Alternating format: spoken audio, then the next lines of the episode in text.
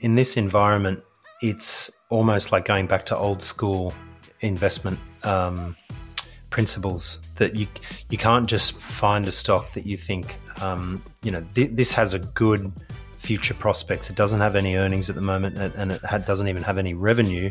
But it's got this good idea, and it's got and it's investing in building out this idea, and therefore we'll back it. That was like really well, actually, I, I always found it really hard to deal with a, a, a market where the cost of capital was really cheap because valuations didn't really work. You're always forced to pay too much money for uh, for, for a share. So I actually really enjoy this market because there are so many more, so much more opportunities. The share prices doesn't move move as much, but intrinsic value will still grow if you've got a business that you're paying a reasonable price for and it's still generating cash, whether it pays that out as a divvy, whether it reinvests back in the business, um, you know, you can set yourself up for good long-term returns in this type of market by doing your homework and, and building up a portfolio of, of good stocks at good prices.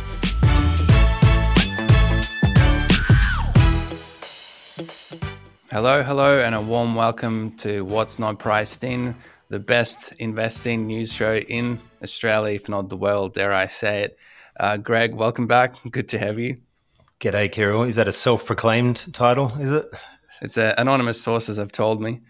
Fair enough. Well, uh, look, I just wanted to introduce the show. I think uh, we are having a nice discussion off camera on chat before that this show always tries to ask the most important question in investing, which is not are rates going up or down. It's asking what is the market pricing in and what the market isn't pricing in.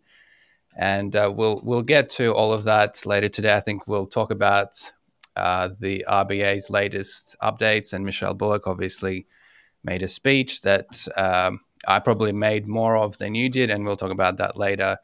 Uh, the market didn't really react that much, but there was an interesting thing that Michelle Bullock said about demand, and I think you've got some thoughts on that as well. Uh, so maybe actually we'll we'll start with that. Uh, did you actually get to catch uh, Michelle Bullock's speech on Wednesday? Uh, no, I didn't. I didn't really dive into the speech. I, I read a few articles on it, um, but unlike you, I think you watched it a couple of times, didn't you, mate?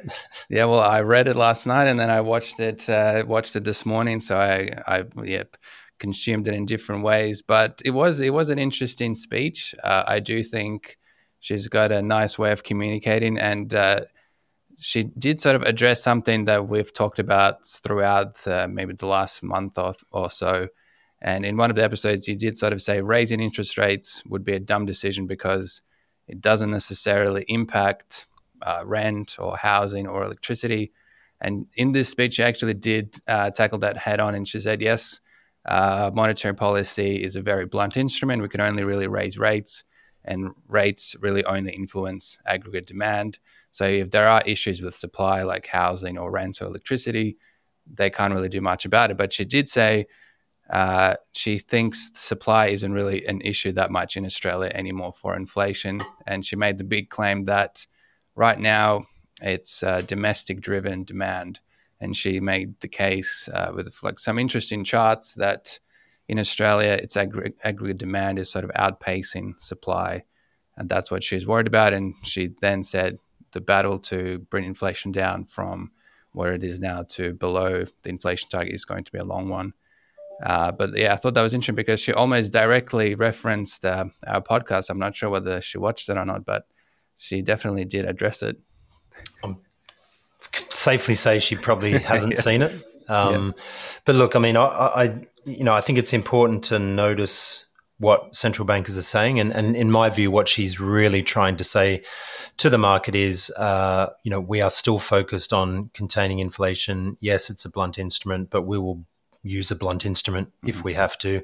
Um, but I thought it was interesting that she sort of made that point about demand and supply and that, um, in effect, that monetary policy still has – uh, a job to do on the demand side. There was a really interesting article that Robert Gottliebsen wrote in the Australian this week um, that talks about the issues from uh, a, a, non-academic perspective. And I think the problem with central bankers is they come through the world of central banking, mm-hmm. and they don't necessarily live in the world that uh, a lot of other people live in. So just I'm just going to read a bit from this article because I think it all puts it into perspective.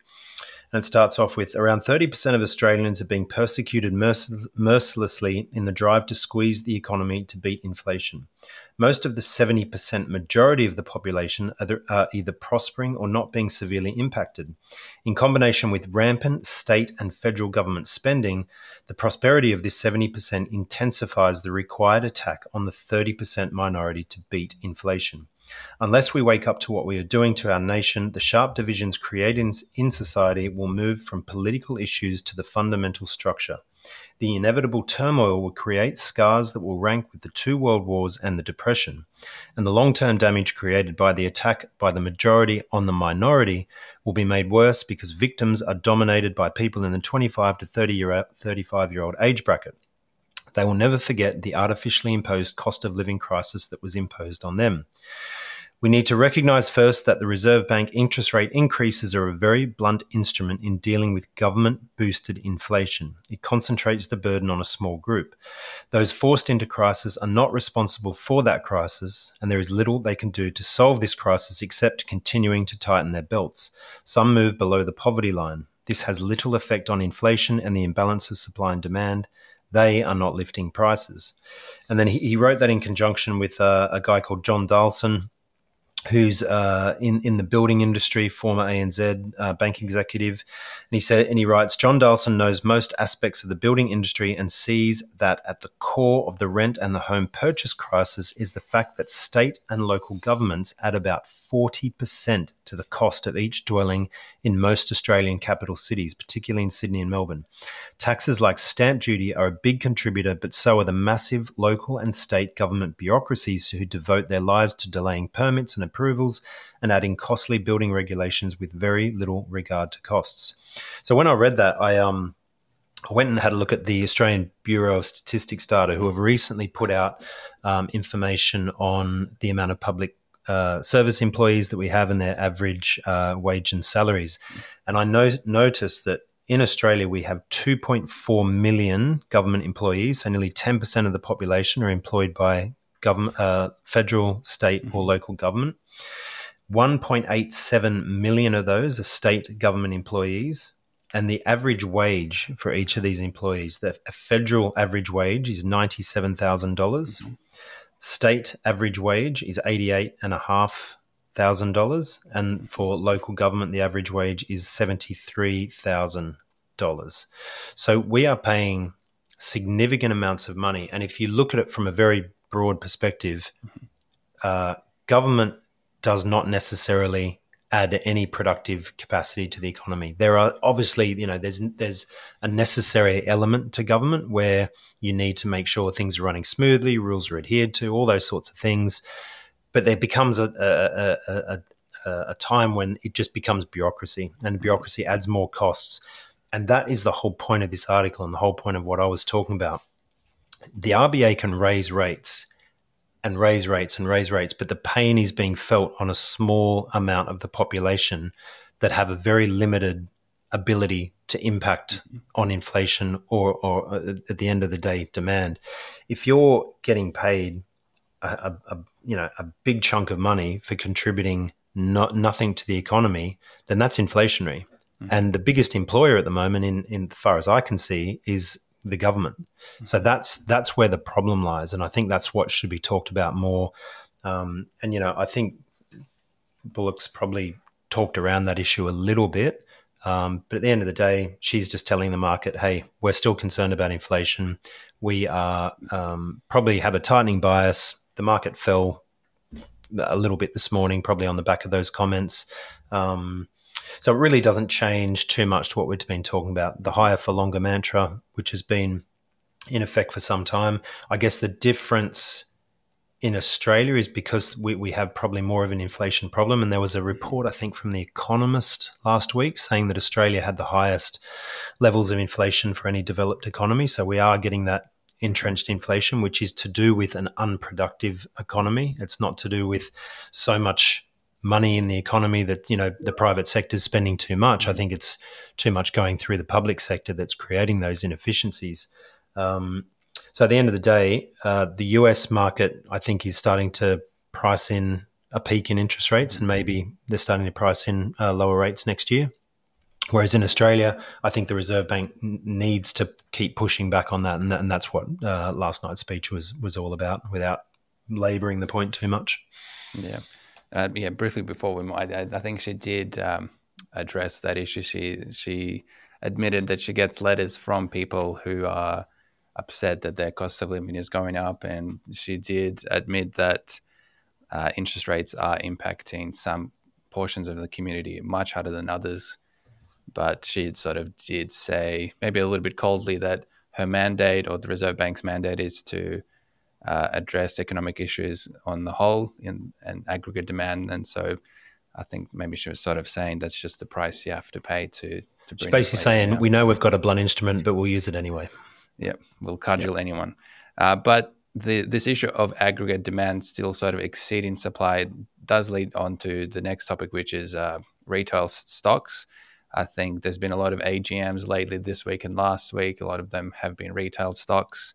And I know you've sort of have some charts that you wanted to show us. I think there was Accent Group released uh, a trading update. There was uh, Levi's or Lovisa, the, the jewelry store. I think Kogan released an update today as well.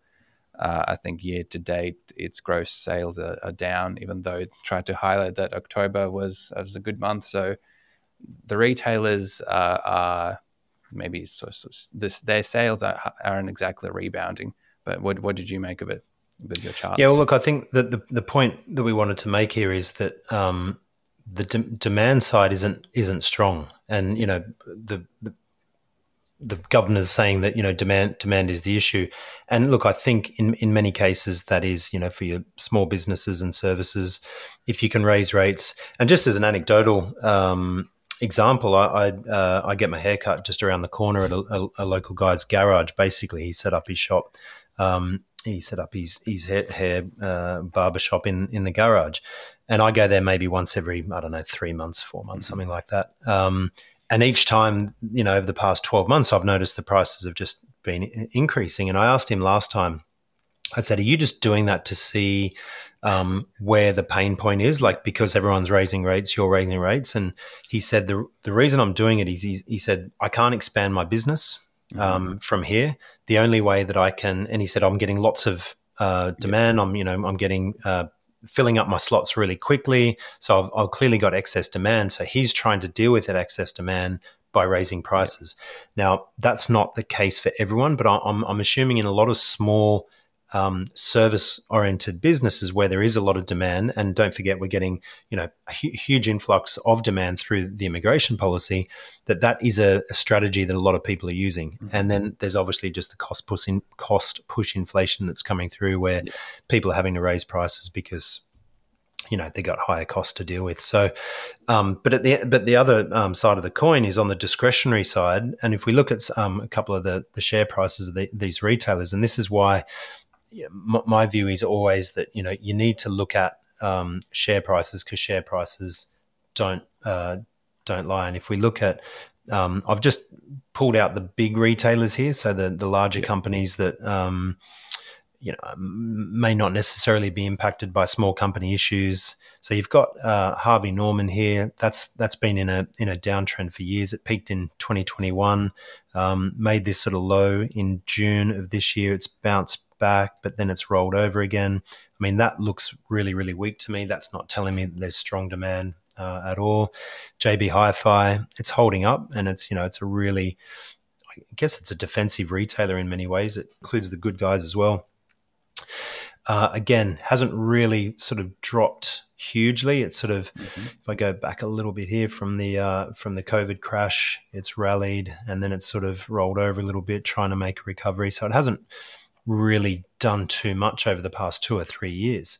Uh, Accent Group, the one that you just mentioned, um, it's really a, a, shoe uh, fashion retailer. Um, I guess it came out with a was it a profit warning or was it just a, a lower than expected growth rate? Do you know, Kiryll? Uh, I think I have it here. So, and yeah, like you said, it owns Athlete's Foot, Ugg boots, uh, Vans, Timberland, Skechers, Platypus. So all those are youth, youth, youth shoes. Uh, and it did say that total group owned sales were flat year on year, and but like for like sales were down two percent. And I think the biggest thing was that um, based on the like for like sales drop off, the cost of doing business is going to rise as a percentage of sales, and that's going to obviously impact their earnings. Yeah. Yeah, so it's sort of like a de facto, yeah. de facto downgrade, and the share price is obviously um, sold off from that. So big recovery uh, throughout 2023 after the this initial sell down, but then it's just not it's not gaining any traction. So clearly, these interest rates uh, rises are impacting on the discretionary side. This is Temple and Webster, uh, sort of home decorative, uh, mostly online uh, re- retailer. Um, big big decline here. Is it priced in higher rates? Uh, recovering a little bit from it, but certainly not a strong recovery. you just mentioned Lovisa that had a what was its like for like sales down? I think it was nearly 9%, was it? Uh, I think it was a little bit less, but total sales 6%? the first 20 weeks. Oh, yeah. So total sales were up 17% year on year, but global comparable store sales were down 6.2. Yeah, so it's a 6.2, and, and really that the growth is coming from the store rollout. Yeah. So it's, uh, and, and investors focus on those like for like sales because it's trying to compare apples with apples. And uh, down on a global scale, down 6.2%. That's obviously telling you that, you know, people are tightening their, their belts. Uh, Premier Investments, this is obviously a, a quality uh, retailer. Um, certainly wouldn't say it's it's it's in the toilet, but it's not particularly uh, looking particularly strong here either. Uh, Nick Scali, really well run uh, furniture retailer. Again, um, not the worst looking chart in the world. It looks like it's trying to recover here, but certainly well off its highs from from back in 2021. Yeah, I think its CEO just sold 50 million worth of shares. Yes, um, exactly. Although you know, it could have been for personal slash family reasons. You never, you never know these things. Um, but look, I, you know, I, diversification. That, that was his reason. Yes, but you know, you, this is this has been such a, a, a great retailer uh, for for many years. They generate a huge return on equity, pay a good divvy, um, and and have a, had a good acquisition strategy. So um, wouldn't begrudge anyone from diversifying, um, given that they've you know put a lot of effort into growing that business. So, um, but just moving on to Eagers Automotive, it's a used car retailer. Mm-hmm. Uh, again, it's recovered from the big sell off from the the initial reaction to rising rates. Um, but again, not in any way showing that you know demand's running running too hot. The only retailer that is, uh, I guess, back up near its old highs is uh, Super Retail Group, um, and it's sort of I guess, at an interesting point here because it's right at these these highs that it's made over the past few years. Whether it can punch above that or whether it's again a bit of resistance and and on its way back down uh, remains to be seen. But I just wanted to show those, um, Kiryll, just to give uh, listeners and viewers an idea that you know the demand side is the, the, interest rate rises are having an impact, and it's not necessarily a, a brutal impact across mm-hmm. uh, across all industries and all all segments, but it is a is an impact uh, nonetheless. And look, there's there's other areas of the market that you can look at, and I'm doing a uh, an in-depth report on a new recommendation, uh, a stock in the financial services sector, and I went through a whole bunch of financial services stocks. And when I say financial services, I'm talking about you know non-bank stocks. Yeah. Uh, that's a sector that has been absolutely decimated over the past you could say 12 to 18 months, but some of these share prices hit their highs back in 2018. That's structural. There's a, there's structural reasons for that. There's um, fees that are coming down. Uh, index funds are putting pressure on them to, to reduce their fees. Scale uh, requirements mean that you know there, there needs to be consolidation in the industry. But a lot of these stocks are down 40, 50% from their from their highs in, in 2022. So even though the stock market itself is only down about five or six percent from its highs back in was it August 2021, a lot of these sectors below the surface have been really, really badly impacted. And again, that's higher interest rates. Higher rates are causing these asset prices to fall down. Higher interest rates are causing competition because people are happy to stick in in cash, and obviously you yeah. can't charge as much money on a cash account as you can on a, a, a share a, a, managed fund for a share account. So there's lots of areas where where this is having an impact. Um, and again, you know, it will continue to have an impact because there's still monetary tightening in the pipeline to come through. So um, we did say a few months ago that uh, that we should expect to see the impact of that by the end of the year. So we're fast coming up to the end of the year. So by the time we uh, we we have a chat in maybe probably our last episode for the year, which will be mid December. Um, yeah, I can I can probably say, look, you know, it, it, either was right. We might get some data in the next month or so to show that to, to show that things are slowing uh, more so than what people expect at the moment, or uh, it's not going to come and it's going to you know continue along its merry way. And maybe there are more interest rate rises down the track, but certainly, um, you know, I think there are plenty of sectors where it is having an impact for sure. Yeah, definitely. And uh, before we we move on, I did sort of want to make a comment about your your hairdresser. And I don't want to be a Michelle Bullock apologist here, but it was just funny because she literally said the exact same thing that your hairdresser was saying, which was the Reserve Bank team is noticing that, especially in the services sectors like hairdressing, uh, the demand is so high that it's just easier for those people to just raise prices rather than to find workers because the, the labor market is so tight. There's less spare capacity in in the economics language that instead of looking for another hairdresser to work with him, it's just easier for him to raise prices to fill that demand. Uh, so yeah, it's just um, again, it's just, no, that that is that is a supply issue in my in my view. That's a supply issue, and where, where are we where are we churning out um, hairdressers and, and barbers from these days? I don't know. Maybe maybe, uh, and look, I'm I'm being a little bit facetious here, but maybe kids uh, when I say kids, uni students, um, should maybe not do a psychology degree because every young kid I speak to these days is doing a psychology degree, and they should go and get a trade because you'll probably earn a lot more money from uh, from a well run trade business. Yeah, well, who knows if if if the hairdressers continue to raise prices, that might incentivize the the market to to you know encourage more. That's how it should work. Yeah, exactly. But yeah, uh, but I'm not well, sure kids these days who learn socialism at university will respond to price signals like that. Uh, yes, someone else will do it. Yeah. Why isn't someone else doing cutting hair? I think yeah, I have uh, in my local area blog. There's also a, a person who does um, haircuts straight out from, from the garage, keeps, keeps the costs low.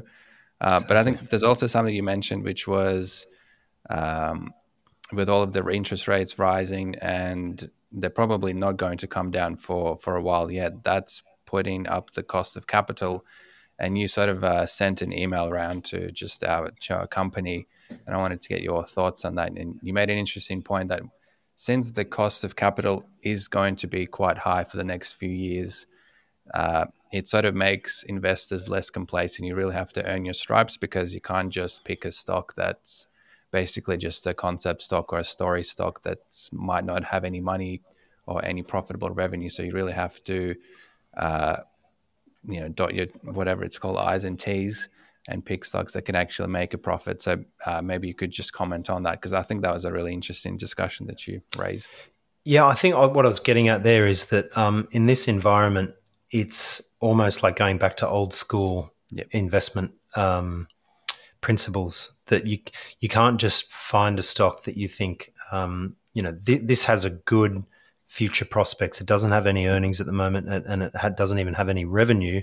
But it's got this good idea, and it's got and it's investing in building out this idea, and therefore we'll back it. That was like really pre um, pre COVID, and then um, post COVID in many ways, uh, where you know 2021 mm-hmm. um, stocks just blew up, and any anyone who had an idea and a concept, and and at that time the the main uh, narrative in the market, for, especially for small small stocks without earnings and, and without revenues, was total addressable market. You know, if you had a total addressable market of um, 100 billion dollars, uh, then uh, this is how we are explaining our story to the market, and we are therefore worth 500 million because if we mm-hmm. capture X percent of that total addressable market, we'll make this much money.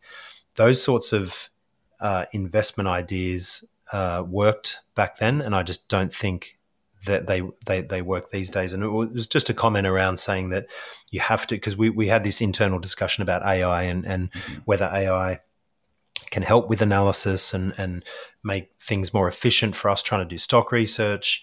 And at the end of the day, I just said, look, it can help us, but it's not gonna it's not gonna do valuations for you. It's not mm-hmm. going to um, think about how the market thinks and then work out whether that's priced in, which is what we try to do on on this show. And we always talk about, and I don't know how to sort of frame this in a in a clever way, but we always talk about not what I think, but what the market is thinking and how the market's pricing that in. And is there an opportunity? Is the market too optimistic? Is the market too pessimistic? And I think that's a really important thing for investors to think about, not just how do I see this situation, mm-hmm. but how is the market seeing it? And is the market right in that in that analysis or is it wrong yeah. and if it's wrong there's an opportunity there and it, and and that was my point with with AI is that it's not going to it's not going to clear the burden from you doing hard hard work in terms of uh, reading as much as you can and understanding as much as you can and doing the valuation work to make sure that you're not paying too much for a business or that you're paying you know a reasonable price for growth prospects or whatever that might be. And when cost of capital is high it that's that's what it does. It makes you do the work. You have to earn it um, when the cost of capital is low it's just money everywhere and and it's a lot easier to well actually i i always found it really hard to deal with a a, a market where the cost of capital mm-hmm. was really cheap because valuations didn't really work you're always forced to pay too much money for uh, for for a share. So I actually really enjoy this market because there are so many more, so much more mm-hmm. opportunities. Mm-hmm. The share prices doesn't move move as much, but intrinsic value will still grow if you've got a business that you're paying a reasonable price for and it's still generating cash, whether it pays that out as a divvy, whether it reinvests back in the business. Um, you know, you can set yourself up for good long term returns in this type of market by doing your homework and, mm-hmm. and building up a portfolio of, of good stocks at good prices. The, bear, the bull market will return at some point, whether that's next year, the year after, who knows. But this is when you do your work to establish, build out your portfolio, and then reap the rewards down the track. So that's the plan anyway. Yeah. And that was the idea behind that that comment. Yeah. So you don't think Chat GPT is going to take over the investing industry? Uh, no. maybe down the track. Who knows? I mean, I, am the worst technologist um, or futurist you could yeah. you could imagine. So do not listen to me when it comes to that stuff. I'm very very plain vanilla. Um, if I can't see it immediately, I can't see it at all. Uh, whereas there's some other people will tell you that this stuff is going to revolutionize the world, and in many ways it will. I get that, mm-hmm. um, but I think when it comes to stock research the market will always uh, the market's like a psychologist. The market will always uh, find your weak spot. It will um, it will keep hammering you until you fix that weak spot. Mm-hmm. And if you think about the evolution of markets over the past couple of hundred years, we have got so much more information. We have got so much more ability to deal with with the information that comes with us and what to do with it yet it's still dishing out the same lessons to people for making the same mistakes as it did two, three hundred years ago. So I don't think AI changes that. I think AI maybe um, lifts the level that you have to have to play at, and you have mm-hmm. to think about what does AI think and what does the market think AI thinks. You know, all those sorts of things. You have to put that into the equation. But at the end of the day, the market is still driven by humans, human emotion, Mm-hmm. Um, and that's not going to change anytime soon with AI or without it. Yeah. And I think we've probably already had AI play a big role in markets anyway, with all of the algo traders and stuff like that. So it's been a part of markets, I think, now for, for years. Absolutely. Uh, there was something I was going to mention, but now it slipped my mind. So then I think now I'd want to talk to you about Origin Energy. We're recording this at the middle of Thursday, and obviously the the vote that was meant to happen on Origin's takeover got delayed. Uh, so, and I think you've you've been following on Origin Energy for years now. So, I think a lot of people are probably thinking, "What what the hell is going on?" So, can you please tell us? Yeah, look, I'm I'm probably in in that camp as well. Um, I first recommended Origin back in April 21. I think it was around about 475. Um, and then literally a couple of weeks later, it plunged to below four dollars. And uh, this was the time when companies like I don't know, Zip and and and all and Afterpay and all that were, were were going crazy, and I was stuck in Origin Energy with apparently energy going out of business in a couple of years. But you know that's partly what happens when you're a contrarian slash value investor. You just have to suck it up when you get your mm-hmm. timing wrong. Um, but I, have followed Origin for for a good couple of years, uh, and I, you know my view is I'd told subscribers a couple of weeks ago to vote against the the the uh, the takeover bid. I think it undervalues the company if you look at it purely from a um, the cash flows that it's generating now and expected to in the next couple of years. The the valuable assets that it holds. They're you know effectively irreplaceable assets. The other thing that the, this company is getting on the cheap is uh, the twenty percent stake in Octopus uh, that Origin owns. And when I first recommended it back in April twenty one, my story led with the strategic investment that it had made in um, Octopus and said, this is effectively a potential jewel in the crown. You're not paying anything for this business. You're not even paying anything for the LNG business at this point. You know, th- there's some real cheap assets in here. And Octopus has gone on to be a, a, a global growth story that I think is going to be worth in five or 10 years' time is going to be worth a huge amount of money. And Brookfield are effectively getting it for, you know, bugger all. So, um, so the, the, the the key shareholders I think realize this and have rejected the the offer. Uh, just today or last night, uh, the bidders came back with another deal. I haven't had time to look into that entirely, but it looks like they're trying to, I guess, twist people's arms into saying, "Look, hey, take this, and if you don't accept this offer, you're going to be accept you're going to be looking at a nine dollar twenty offer instead." Mm-hmm. But I can't see how I can't see how Origin Energy's board will endorse yeah. that. It, to me, it just looks like a desperate attempt by these essentially private equity guys to to try to get the deal done. Mm-hmm. Um, there is a lot of money on the line for this deal going through, so a lot of personal money on the line for mm-hmm. Origin shareholders, Origin management, Origin board members. I know that um, I think it's Frank Calabria. Uh, he has you know a, a, big payday if this goes through. Um, so it's going to be really interesting to see what the Origin board decides to do from here. Um, but my, my view is that you know these are really good assets, and we shouldn't you, you shouldn't be selling them to um, bidders for a, a, cheap price. You know, if they want them, they need to pay for them. Um, and they've come out and said their bid was a final offer, so they can't actually ra- best and final, so they can't raise it from here. Um, so they might have to walk away. And if they walk away, does the share price fall all that much, or does the market actually realize there's significant strategic value uh, within those assets. Um, the only downside for shareholders continuing to own it um, in in this structure is that Origin uh, may have to raise capital to fund a lot of its renewable investments. So at the moment, and don't quote me on these figures, but this is just a rough ballpark. Origin have committed to around about, I think it's five gigawatts of renewable energy investment, whereas um, the the Brookfield guys have committed to two or three times as much. Um, and and in dollar terms, that's like well, the, the media's quoted figures of twenty to thirty billion from from Brookfield. But you know, th- these aren't contractually agreed to amounts they're going to invest. It's easy to come in and say, "Oh, yeah, we're going to help with Australia's energy transition," but you know, th- th- these guys aren't doing it to be a good corporate citizen. They're doing it because the government is effectively underwriting their returns by saying, mm-hmm. you build a wind farm and we'll give you a guaranteed um, return on the energy generated from that. Uh, and that's going to translate into higher prices paid for by households and businesses. So we're effectively uh, giving away Origin at a, t- at a time just before household electricity prices are, are going to, into a structural uh, a structural rise because of this shift towards renewables. And there is no doubt that renewables are a more expensive form of energy generation. And in order to in order to build out the renewables, the government has to underwrite the returns from it, mm-hmm. and those returns will be paid for via the taxpayer, via subsidies, and via the households and business sector by higher energy, higher electricity prices.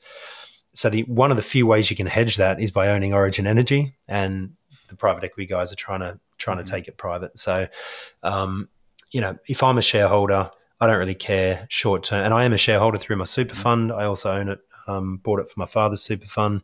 So uh, you know, th- there's there's a short term. You can say, okay, well, we're going to be down maybe 10, 15, 20 percent, but you want to own these assets for longer term. You want to generate the um, you get income generation from it, and and you've also got the optionality of the octopus business, which is in in many ways hidden in that because it's not generating. Mm-hmm. Um, it's got a balance sheet value, but it's not yeah. generating income uh, as yet or profits. So those profits aren't contributing to the return on equity profile of the business. So you're not getting that uplift uh, in terms of the overall valuation. So um, you know these guys will try to do their best to get a deal done, uh, but I would be surprised if it get, if it gets done at all. Yeah, and I think uh, I know you've said that you you've been reading Peter Lynch again a few a few weeks ago. He sort of mentioned in in his uh, one up on Wall Street that some of the best stocks are the ones that have hidden value in the balance sheet.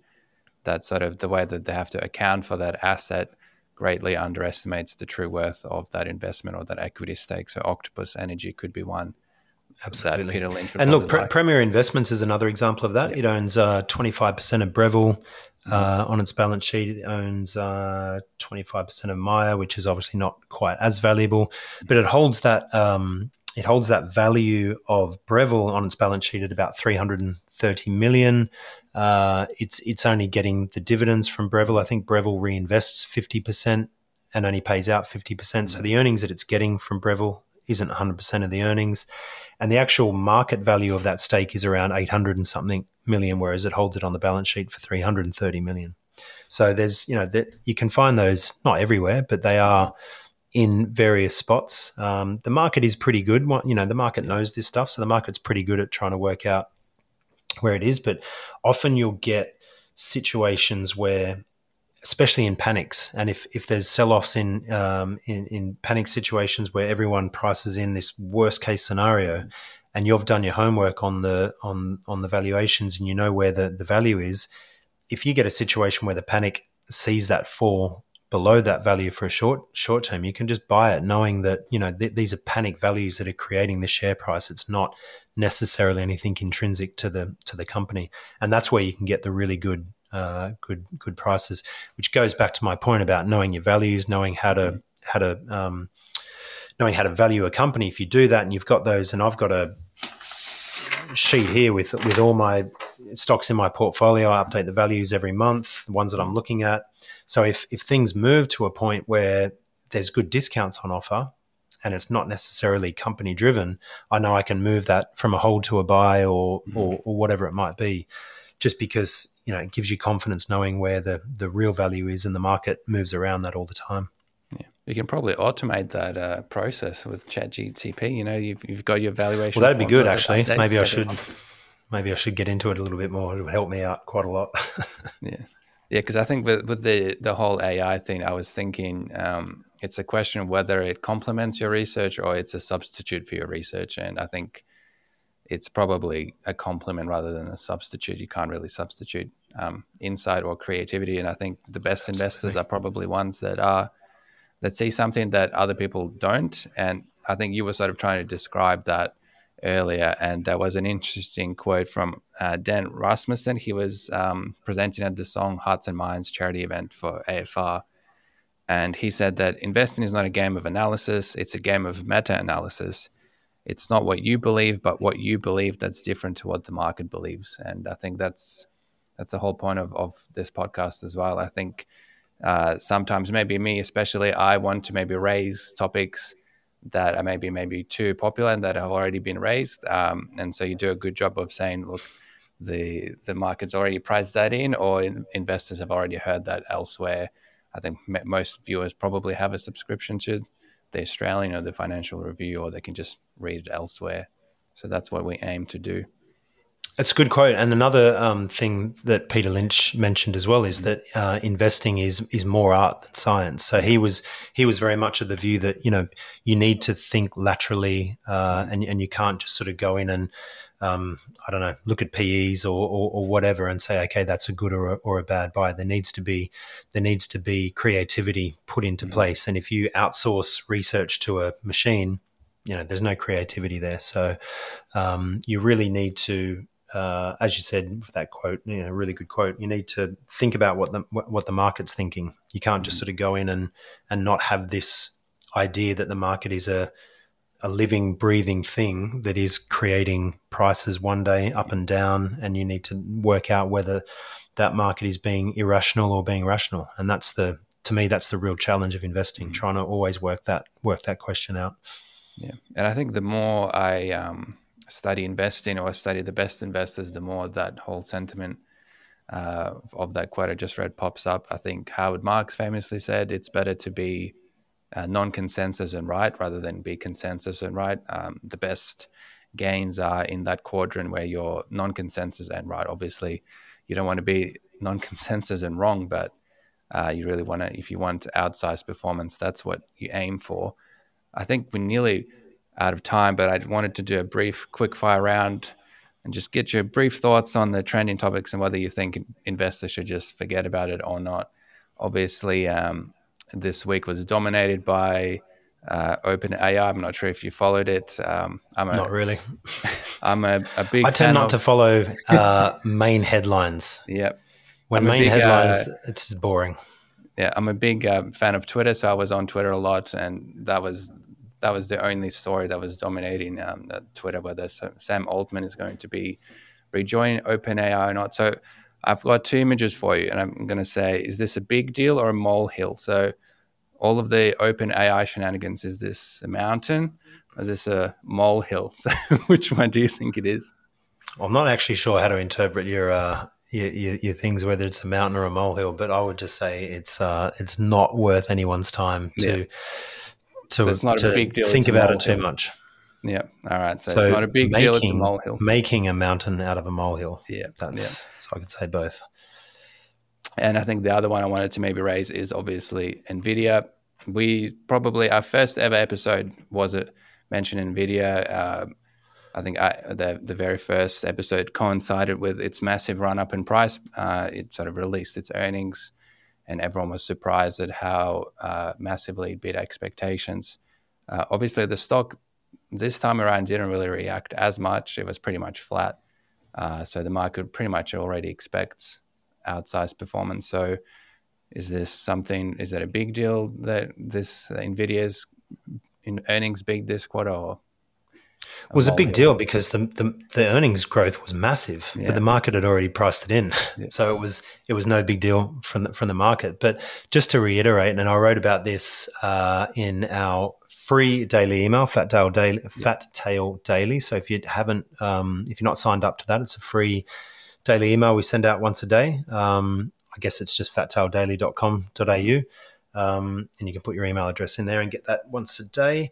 But I just I just write a brief intro each day. And, and yesterday I mentioned that you know it is a hugely profitable yeah. company. I mean, eighty percent return on equity, and it's reinvesting most of that money. I mean, the mm-hmm. compounding on that is is huge. So as much as I look at these companies and I say, well, I just you know that's not my type of investment because they are priced huge, like they're you know I think it was on fifty times earnings or something like mm-hmm. that but in many ways, it's this is not dot com bubble era. Like this is the risk the market has at the moment is if these guys miss their growth estimates, they're still going to make a huge amount of money. They're still going to make huge cash flows.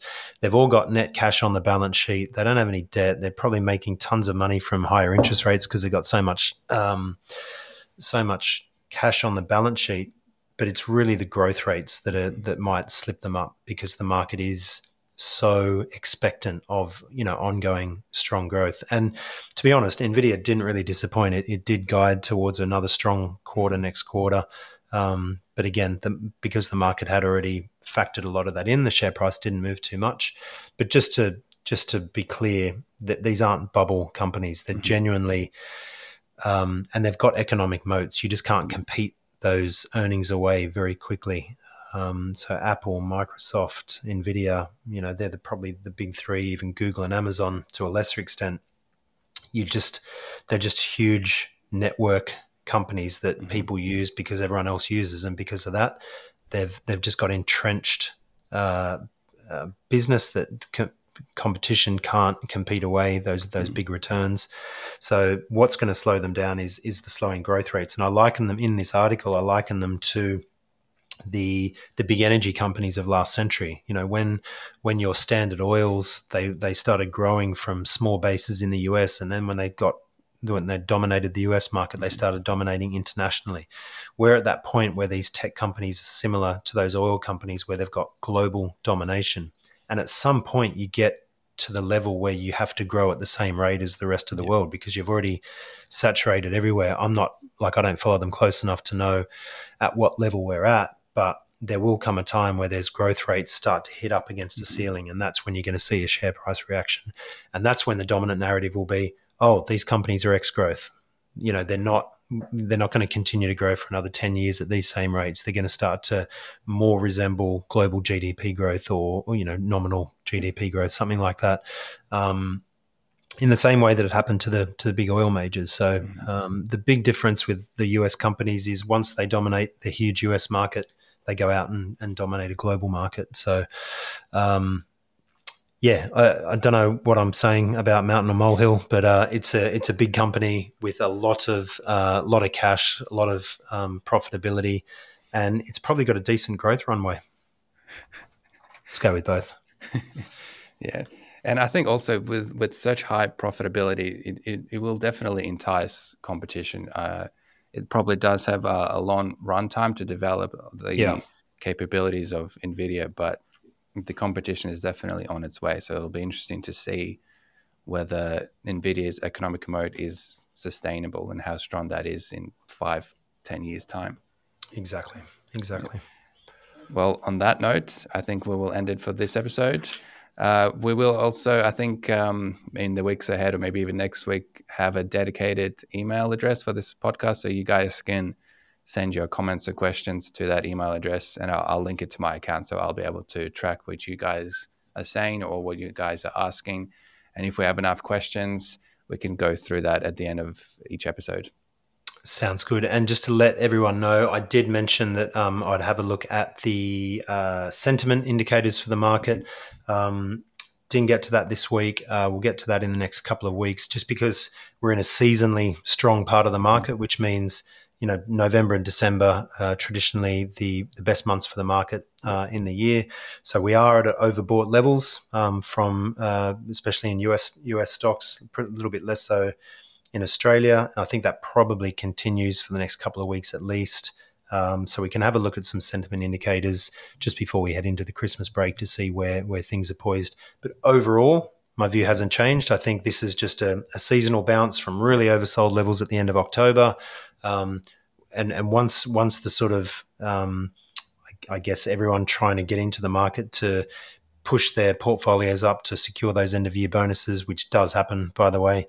Um, once that has sort of cleared, I think we sort of go into 2024 with the realization that central banks are remaining tight. Yeah. Um, credit is contracting in the US, the money supply is uh, contracting. The US is going to find it tough, and Australia will follow because our interest rate rises started happening a little bit after uh, the US. So nothing really changed from the bigger picture view, but I think shorter term, obviously, you know, just to reiterate, we're in a uh, seasonally strong part of the market, and it can continue to sort of you know drift higher for the next couple of weeks at least. Great. Well, we'll see you next week, and also, yeah, uh, watch out for for that email address. We'll probably link it down in the description below. But in the meantime, you can leave a, a comment or a question in the YouTube comments, and if we get five questions in the YouTube comments for this video, I'll wear a hat for the next episode. Beautiful. nice. All right. Cheers, well, mate. That, see you guys. See Thanks you later. for watching.